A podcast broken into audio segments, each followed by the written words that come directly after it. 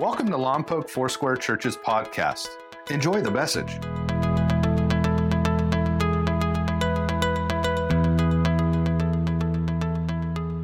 Uh, I will be telling on myself today. I will tell you some stories where I don't look super awesome um, because I think transparency is helpful, and, and this is something that God is growing me in even today. How many of you guys would, would say, you know, I want to be great. I want my life to matter. I want my life to count. Right? Yeah, that's in us. And it's in us because God put it there. But there have been some times in my life where that, that drive for greatness was maybe misaligned or misdirected. And, and so God is going to talk to us through His Word this morning about what being great really requires of us. And I just want you to know I'm just sharing my story, and we're on a journey toward greatness together because uh, we serve a great God. So, if you brought your Bibles, we're in Matthew 20. I'm, I'm going to share with you the story of a conversation between uh, Jesus and the mother of James and John. James and John were two of his disciples, and she, like every other parent, wants her kids to be great. I've never met a parent who, who meets their child, you know, for the first time in, in the, the hospital holds them in their arms and goes, Oh, my firstborn son, I hope your life is meh. Right? We're like, this, this kid is going to be the next coming of Magic Johnson. And they may have a little more Kurt Rambis than Magic Johnson in them. We don't know yet, but that's just kind of the way it goes. We want our kids to be great. So I, I don't fault this woman at all in wanting her kids to be great. But Jesus explains to her and to the disciples that, listen, the road to greatness may not be exactly what you think it is. So let me set the stage for you. The disciples are on the road up to Jerusalem to celebrate the Passover. The Passover was one of the high feasts that the nation of Israel would celebrate every year, and it commemorated God delivering Israel out of captivity in Egypt 16, excuse me, 1400 years earlier. It was a, a miracle of deliverance that they would celebrate every year. They would look back on what God had done anticipating that God would do it again because there are throughout the prophets these messianic promises of a deliverer who would come and set them free. And at this point in time, Israel has been in captivity again. They've been an occupied nation for the last 600 years, first by Babylon, and then Persia, then by Greece, and now by Rome. And so this was kind of a really a politically charged festival under Roman occupation because the people are coming back to celebrate a God who delivers in anticipation that he would deliver again. The Roman governor would actually move from his headquarters in Caesarea and establish himself in a fortress overlooking the temple. So if a riot broke out, they were able to put it down. So in Jesus, as they're on their way up to Jerusalem, his disciples think we have found the deliverer who is going to go to Jerusalem and lead a rebellion against the Romans, and he's going to win, and we're going to win with him. And so James and John, their mom comes to talk to Jesus, anticipating this victory, and say, Listen, when, when you kick Rome's butt, I want my sons to have a position of influence in your new kingdom. So let's, let's look at the story. I'm starting in verse 20. It says, The mother of Zebedee's sons came to Jesus with her sons, and kneeling down, asked a favor of him. What is it you want? He asked.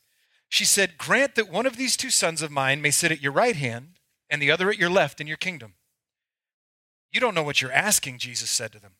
Can you drink the cup I'm going to drink? Well, we can, they answered. Jesus said to them, You will indeed drink from my cup, but to sit at my right or my left is not for me to grant.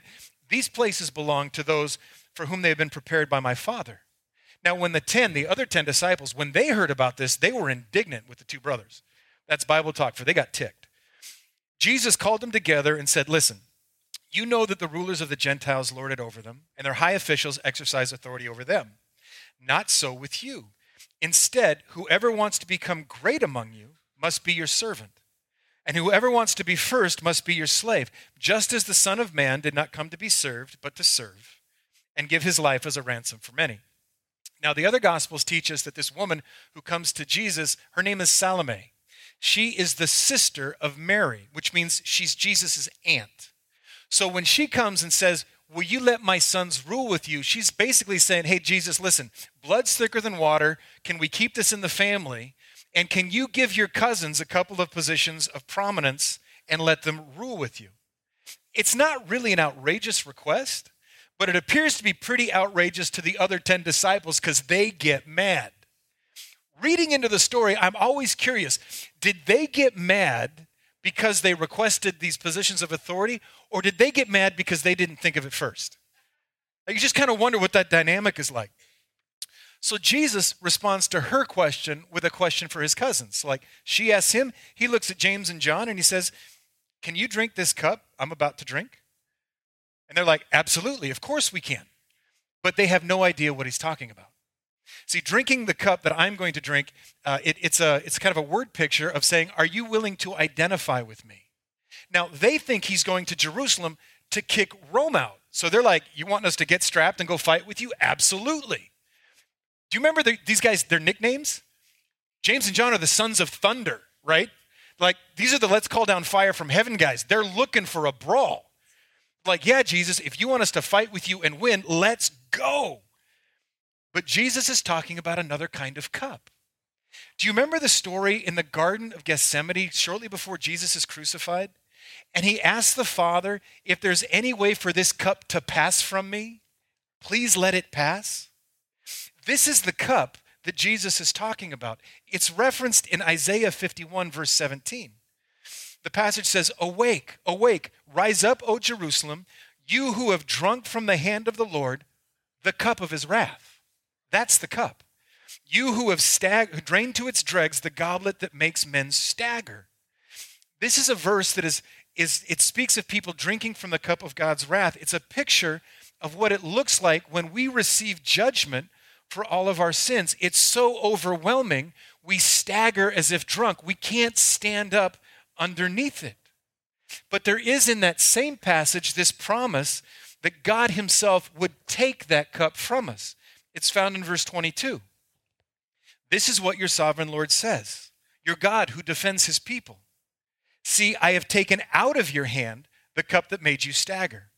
From that cup, the goblet of my wrath, you will never drink again.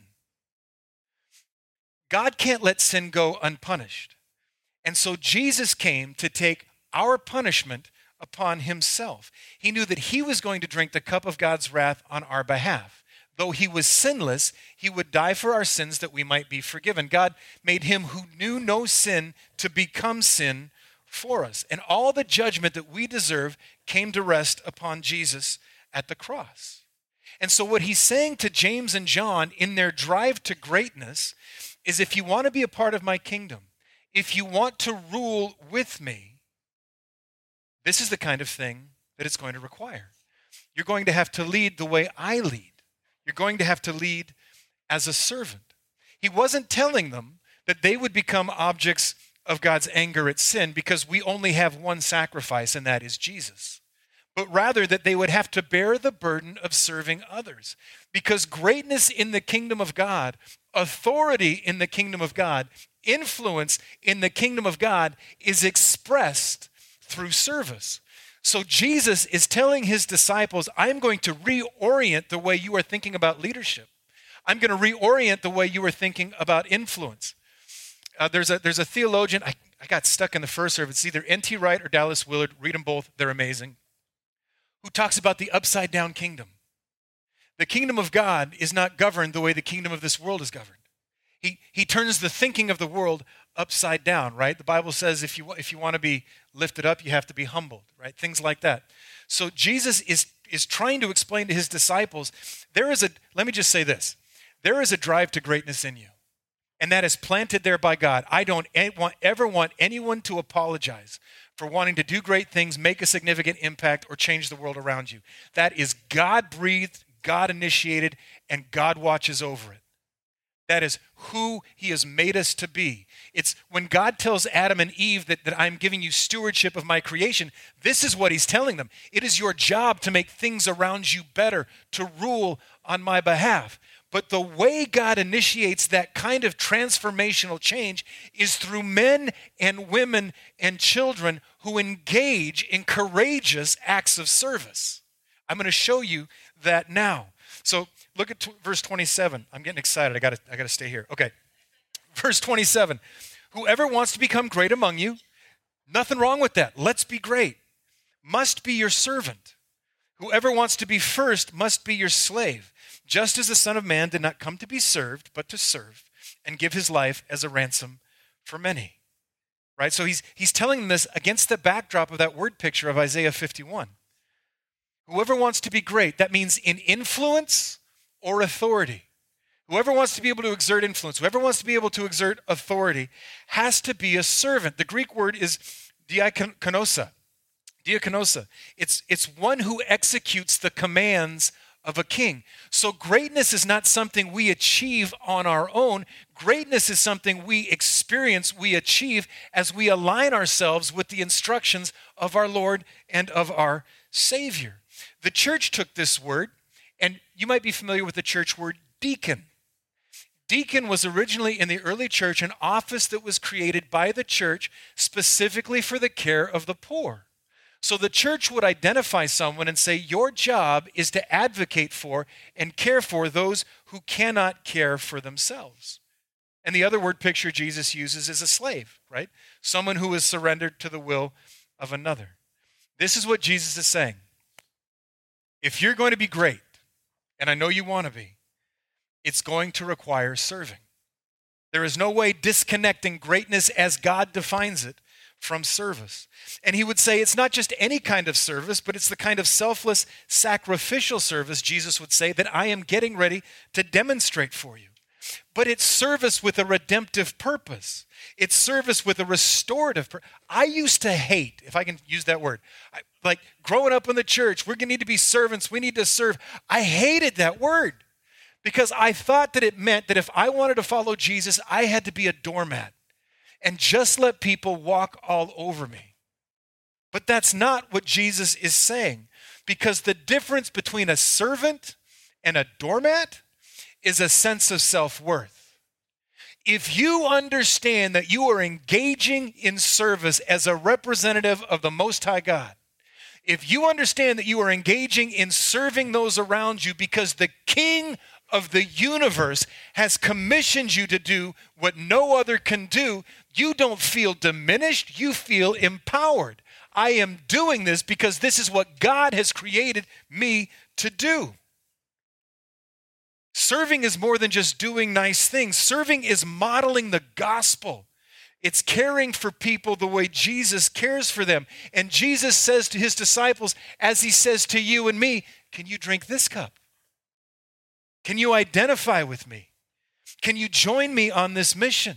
Can you give your life away as a servant, not as an act, but as a way of life? Can you identify with me this way? Because this is what Christians do they serve as servants. They don't do it for the PR benefits. They don't do it to make themselves feel better about something. Although I got to tell you, most of the time, serving feels really, really good. And do you know why that is? It's because when you choose to step into service, you are aligning with the Spirit of God that is working in and through you. You were created for this purpose. That's why serving feels good.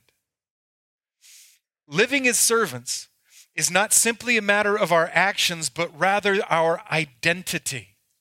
We see ourselves we model ourselves after our Savior who showed us what service looks like.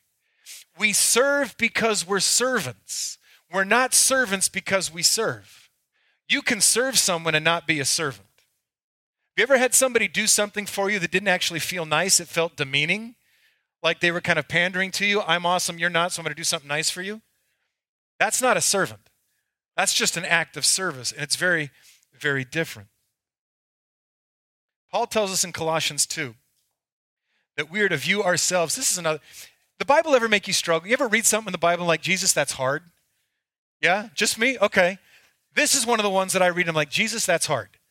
Because Paul tells us in Colossians 2 that we are to view ourselves as servants and others as deserving of service. Um, ouch. It doesn't say that we're to view others as better than us, but let, let me just read the verse to you. It's Colossians 2 3. It says, Do nothing out of selfish ambition or empty pride, but in humility consider others more important than yourselves. He doesn't say they are. There is not one person Jesus loves more than another, not one person who's more important than another in the kingdom of God. But he says, consider others more important. Orient yourself as if they were. Don't fall into empty pride. What's empty pride? Empty pride is be- believing I'm better than you. Why is it empty? Because I'm not. Paul's like, don't, don't get stuck in thinking you're all that because you really aren't. You are not the most important thing. Wendy and I had been married probably six, maybe seven years. And we lived in a two story house. And she was doing the laundry, and, and she our laundry room was downstairs, the bedroom was upstairs. So she had, had emptied the dryer and she'd taken it upstairs to fold. And I'm leaving the bedroom, going downstairs, and I she's dropped a pair of socks on the floor, right, on, on the stairs. And I saw the stair the socks on the stairs, and I continued down the stairs. Husband of the year. And and sometimes we have those moments where it's like the Holy Spirit's sitting right next to us going, Hey, I want to talk to you about something. And so I'm walking past, you know, and, and it's like God goes, There's socks on the stairs. I'm like, Oh, yeah, I know. Wendy dropped them. She'll get them. And I felt like God just said to me, Is she more important? Are you more important than she is? And if I'm honest, I, I would have told the Lord, Well, I am to me. But clearly, I'm not more important to you. And if you're not more important than she is, John, you need to bend over, pick up the socks, and take them back upstairs, which I did. I picked up the socks, I took them upstairs, I put them with the laundry. I didn't get a high five, I didn't get a gold star, I, I wasn't acknowledged for my selfless act of service. I just did the right thing because I'm not more important than Wendy is. And so if there is a way that I can come alongside and help her serve, it's my responsibility to do it. None of us is going to make the case that we're more important than Jesus, more valuable than Jesus. And yet, Jesus treated us as if we were. When you think about the way he has cared for you, the way he has loved you, he lowered himself that he might lift you up. This is the picture of service. When, when I was in college, um, I thought I was going to be a lawyer. That's kind of that was my goal. Um, didn't want to be a pastor. I knew a lot of them. I didn't want to do that. That was just weird. Um, and so in my junior year, I'm living in Germany because I wanted to learn another language. I wanted to study international law, travel the world, take a ton of money, make a ton of money. And in my junior year, while I'm in Germany, the Lord says, Surprise, you're going to be a pastor. So I'm like, okay. So came back to the States, finished out my senior year of college, um, served in a junior high youth group at my church, and then moved up to Washington, prepared to be the best and most amazing youth pastor on the face of the planet. So I enrolled in Bible college, ready to be really, really great, like the Sons of Thunder. And rather than become immediately great, I became the church janitor. Now, gentlemen, I want to talk to you for a minute. Because as the church janitor, I clean pee off the bathroom floors. I clean pee off the stall doors. Yeah, ladies are like, oh, guys are like, yeah, what? Um, I clean pee off the bathroom walls. And right when I thought it couldn't get any worse, we hosted a scout troop. What is it about you and scouts? The first service did that too. Like, oh, this is going to be bad. I came in one morning and someone had pooped in the urinal. Right? I mean, the amount of dedication and focus that took. But I like to have lost my mind. I am like, what is wrong with you people? Whenever you use the phrase, you people or those people, you have definitely stepped outside of serving and you're aligning with judging. So, my friends are leading youth groups. I'm mopping floors.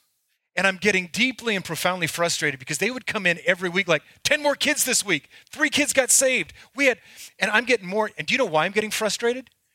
Because in my heart of hearts, I know I'm so much better than they are. So much better than they are. And if I just get a chance, I'm going to show the world. I thought I was being a servant, but I was very, very wrong. And about the time I'm ready to just throw in the towel, God comes and speaks to me the way Paul spoke to the church in Philippi. This is what God said to me through Paul's words in Philippians. Philippians 2, verse 5. Your attitude should be the same as that of Christ Jesus. Isn't it interesting that Paul starts talking about our attitude, not our actions? He doesn't say you should behave like Jesus. He doesn't say you should act like Jesus. He says your attitude should be like his attitude. Because if our attitude becomes like minded with Christ, our behavior will naturally follow. But then he goes on to say, of Jesus, being in very nature God, didn't consider equality with God something to be held on to. But he made himself nothing, taking the very nature of a servant. Being made in human likeness, he humbled himself and became obedient to death, even, even death on the cross. And as I, as I reflected on that passage, I realized I didn't want to serve, I wanted to lead which was very different in a kingdom perspective. I wanted to change the world and I wanted to be great, but not because of this burden I had for other people. I just wanted to be great. I wanted to be important. I wanted people to look at me and go, oh my gosh, what a pastor. What an amazing disciple. I mean, this one's almost embarrassing to say, but I've been honest to this point. Can I be honest again? There's one day, this is so embarrassing. I, I'm I'm doing lawn maintenance outside of the church, right? And as I am pulling weeds and mowing the lawns, I am working through book titles because people are going to want to read my story when they start hearing about the amazing things God did with me. I think I came to the place where the working title was like The Day the Fire Fell. I don't know why God kept working on me and didn't just be like, Yeah, you're done. I'm picking somebody else. I had the drive to be great, but I didn't have the attitude. So God had to work on my attitude. Wayne Cordeiro says that the quickest way to the throne is through the servant's entrance. And I'll be honest with you, I'm not there yet. I am a work in progress. We probably all are, but I will only speak for myself. I won't speak for you. I still fight selfishness. I still fight laziness. I still fight I still fight my flesh. Like, there's some days I just really want to be a big deal. And there's some days I really don't want to pick up after other people. And I want to pretend I don't see the trash on the ground. I, I, was walking over to Connections the other day, and somebody had been charging their phone outside, and there's this big styrofoam cup, and, and I, I got all the way to the door without picking it up. Like, this is how I'm a work in progress. And I'm like, okay, sorry, Lord. And I had to go pick up the trash because, listen, if I see it and I don't act on it, I'm saying I'm more important than whoever comes next and has to deal with it. And God is just like, John, you're just not a big deal. I mean, you're my son and I love you, and we're going to do some awesome stuff together, but you're just not all that. I know it's a huge surprise to you because you obviously think I am.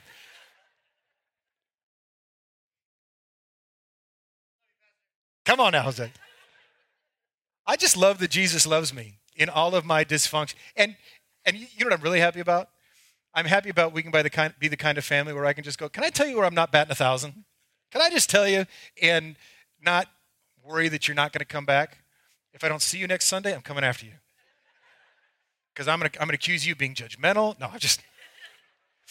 Here's the cool thing about serving the way God works in and through us.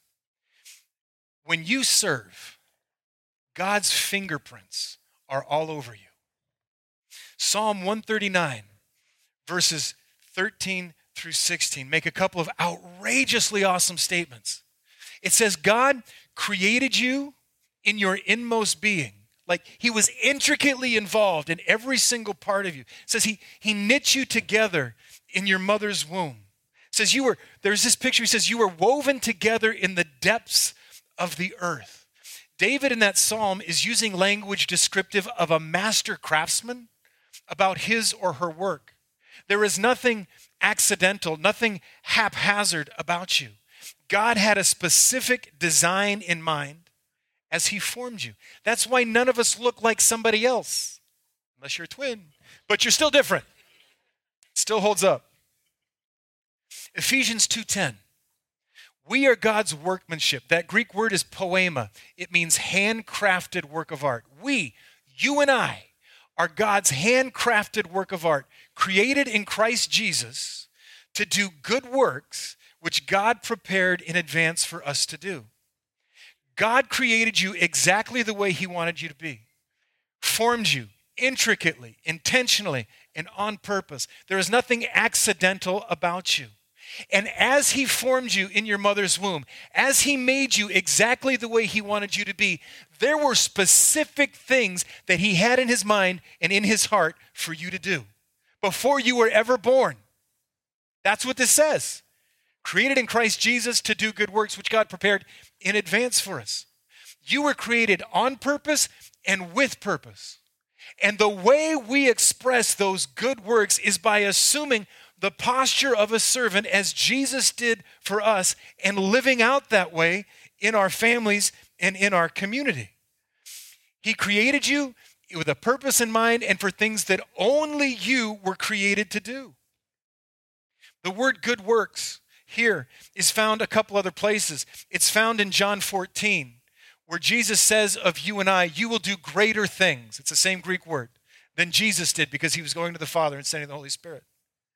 It's the same phrase that you find in Matthew 5:14 that says, "Let your light so shine before men that they might see your good works and praise your Father in heaven." There is something about how God designed you and what he releases you to do that points people to Jesus. John, I'm not a preacher. I'm not talking about preaching. I'm talking about living as a servant. There is something that God does by His Spirit that can't be explained any other way, that as you and I align with Him and serve in a way that reflects His love and His mercy and His compassion, it points people to Jesus. This is what He made you for. I'm more excited about it than you are. Listen, I'm not putting pressure on you. I'm not getting ready to say, now go do this. I just want you to understand what God had in mind for you and for others when He made you. You are the answer to a question that somebody has. You're the solution to a problem that someone is facing. You are the fulfillment of a need that somebody else can't meet. And God says, as you step into those places by the direction of my spirit, I come with you.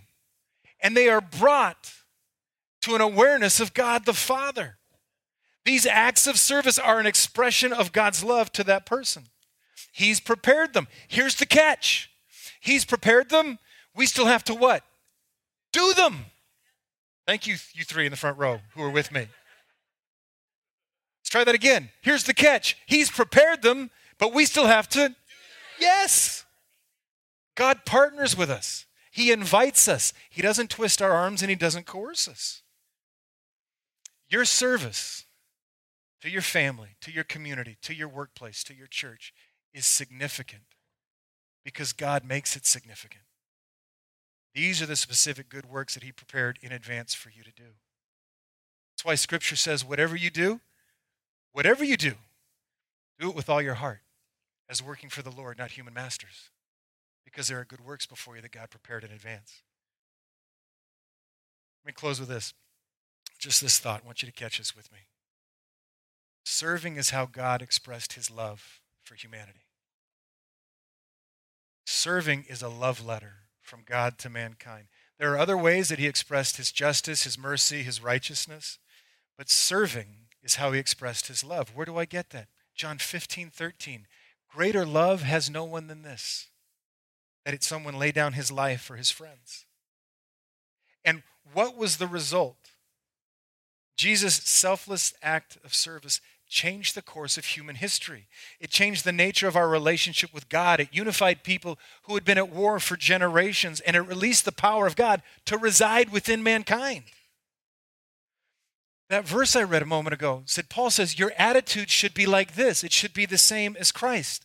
One of the ways to understand that is you and I should understand what our service, what our lovingly engaging with other people can actually produce.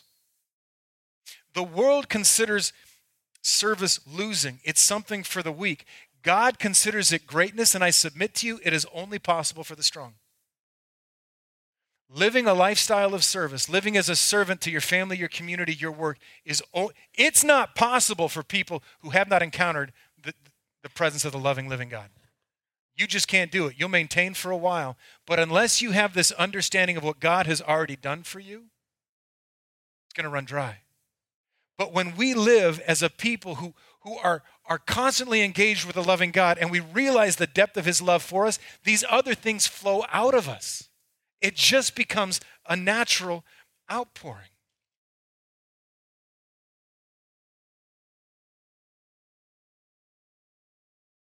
But it starts, begins with knowing that you are loved by God. I actually want to take a moment and invite Matt to come, and he's going to he's going to minister over us on the piano for a minute. Because I think some of us are wrestling with an understanding of how deeply God loves us. And so I'm going to pray for you and for me that we might freshly encounter the love of God. And if you're comfortable with closing your eyes and just having a private moment with Jesus, I would encourage you to that. If that makes you feel uncomfortable, keep your eyes open. That's fine.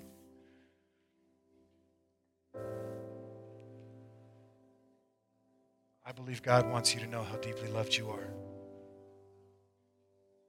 It's amazing to me that God never asks us to do something that He hasn't already done for us. He doesn't release us into ministry or service that He hasn't equipped us to do. So we're going to be still for a moment. Just let the Lord remind us how deeply loved we are. Holy Spirit, come visit every heart, come visit every mind. Remind us how loved we are.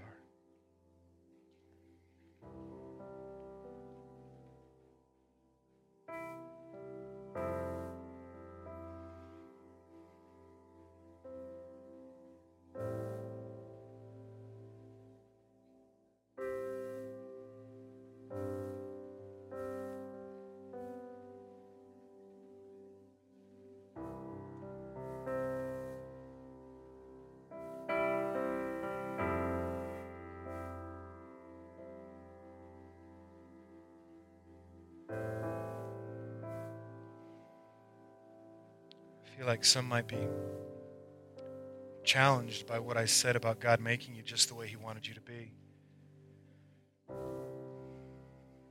You may look in the mirror and be thinking, God, you made a mistake. I don't like that. I just want to remind you, those aren't my words when I say that, those are God's words. He says you're fearfully and wonderfully made. He says you are a handcrafted work of art. God made you exactly he wants you to be. And my prayer for you in this moment is that you might discover the beauty in yourself that God already sees. Secondly, I, I feel like there might be some who are saying, John, I hear you say that we're loved.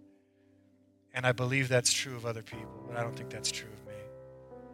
Messed up too many times, disappointed God too many times. I just want to say to you, you have never been more loved by God than you are right now in this moment. There is nothing you could do to make him love you more. There is nothing you could do that would make him love you less. You are his daughter. You are his son. Scripture says, in whom he delights. Actually says, you make him so happy, he, he rejoices over you. He dances with delight and sings because of how happy He is in you, His creation. Lord, this morning, for any of us who are wrestling with a sense of identity or purpose, struggling to believe that you could love us as we are, would you, Lord, wherever that has come from, if it's been hurtful words that have been spoken over us, if it's become come from someone misrepresenting you, would you just flush all of that out of our heads, out of our hearts right now. In Jesus' name. Lord, if any are afraid of you, God, your word says perfect love casts out fear because love has to do, fear has to do with punishment. But we are a people forgiven. Let us be strengthened. Let us be encouraged. Let us be uplifted. God, let, let whatever service you invite us into from this moment on come out of a out of an outflow of the overwhelming love of God that we ourselves have first experienced. In Jesus' name. Amen. And amen. Would you stand with me? I want to I want to speak a blessing over you before you go. We'll, we'll be talking about what service looks like practically and some other stuff next week. Just two things. One, uh, if there's anything that we can pray with you for, Uh, our prayer team is going to be available here to my left, your right, as we dismiss. And they would love an opportunity to partner with you, agree with you in prayer. I, just, I have this, this benediction on my heart that I just want to speak over you as we go out into our week. It's found in Romans 15, verse 13. It says, May the God of hope fill you with all joy and peace as you trust in him, that you may overflow with hope by the power of the Holy Spirit. You are loved, you are valuable, you are essential, and you are equipped to be used by the Most High God. We hope you enjoyed today's message. Please visit us at mylfc.com for more information about our church. Thank you so much for listening.